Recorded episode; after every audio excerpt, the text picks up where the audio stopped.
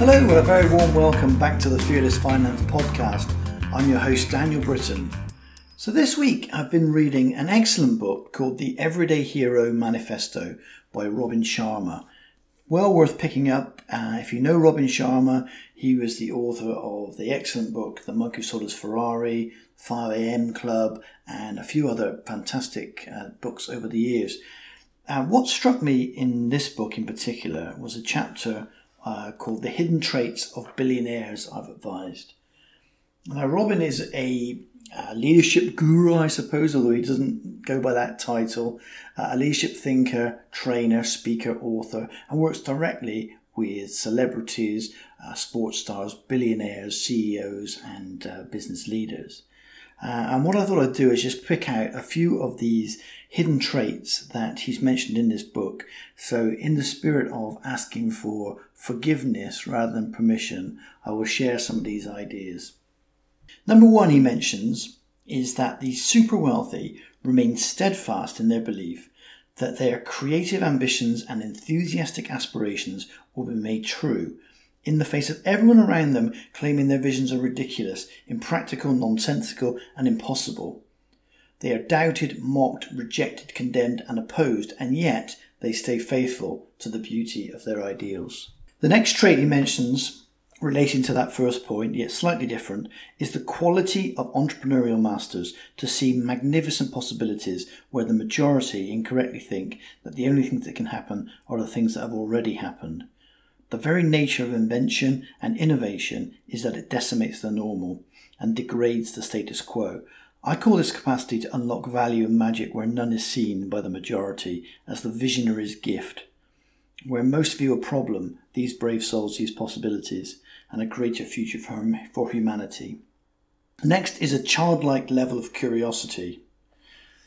See, you and I were sorcerers as kids. We dreamed heroic dreams, coloured outside the lines, and saw life as an amusement park. We loved to learn new things and try new skills. We constantly asked why, and we wanted to know the answers to our biggest questions. Yet, as we grew up, our holy curiosity got torn down.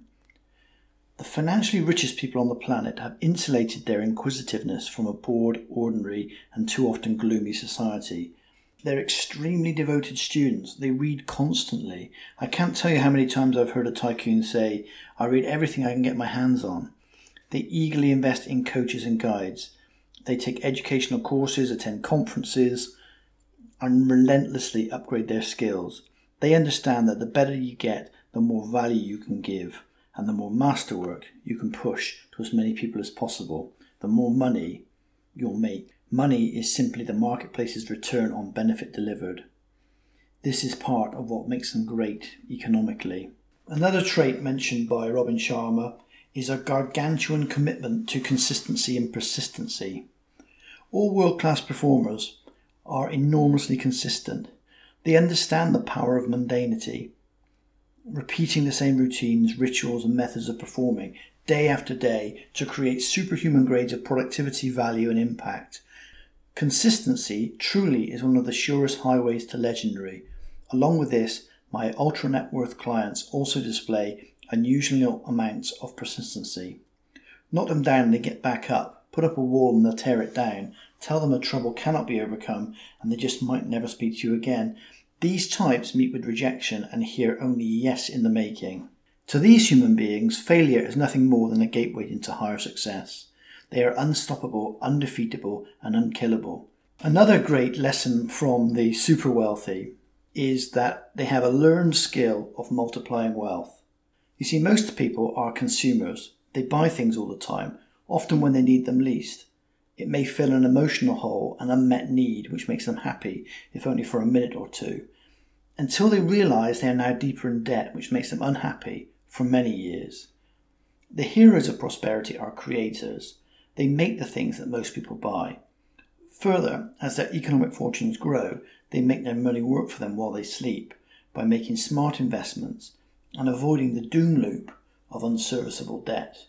Now, please don't fall into the snare of thinking that the development of passive income that compounds exponentially over time is the only way to world class wealth. I'd like to call your attention to a term not so often used active income. Robin Sharma's clients enjoy unusual fortune because they focus on the generation of both passive income, where money is made to work for them rather than working for their money, and active income, which is money made by contributing rich streams of value to the marketplace. Another great trait mentioned is an acute carelessness about the opinions of critics. You see, Robin Sharma says you can crave to be liked by everyone around you, or you can set the world alight by your genius, but doubts that you'll be able to accomplish both. The opinion of others are nothing more than their opinions. That's it. Don't invest more power in them than that. Someone's opinion is just their statement about what they think is possible based on their own entrenched belief system and past experiences.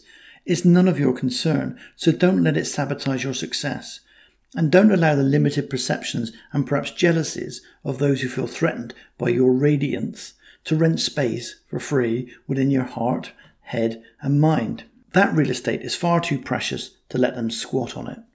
The icons of vast wealth vigorously refuse to allow their ambition to be limited by fear based, jealousy fueled beliefs. They are like world champion racehorses with blinkers at the side of their eyes, tunnel vision around their missions. Distractions just don't matter. And finally, he talks about a contrarian model of deploying capital. He says the billionaires he's advised mostly operate under a completely different way of spending and seeing money. Essentially, this describes their rare, yet earned and developed, not innate and gifted, ability to spot hidden value. Whether their asset class involves equities, art, real estate, or precious metals, they see a treasure where a crowd may see a loser. The A-listers of abundance are prescient, looking well into the future and wearing badges of honour for being ahead of their time. They get that by the time the mainstream media is reporting on a financial opportunity, it's too late to get in.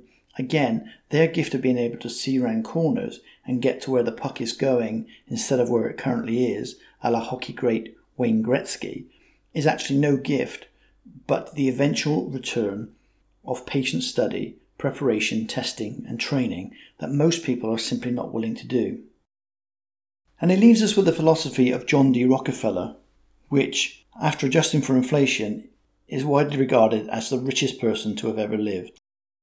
I believe in the dignity of labour, whether with a head or a hand, that the world owes no person a living, but it owes every person an opportunity to make a living. So there we are, some fantastic wisdom from Robin Sharma sharing the hidden traits of billionaires. I'd certainly recommend his book, The Everyday Hero Manifesto. If you've enjoyed this episode, please subscribe, rate and review, and share with your friends and I look forward to connecting with you next time.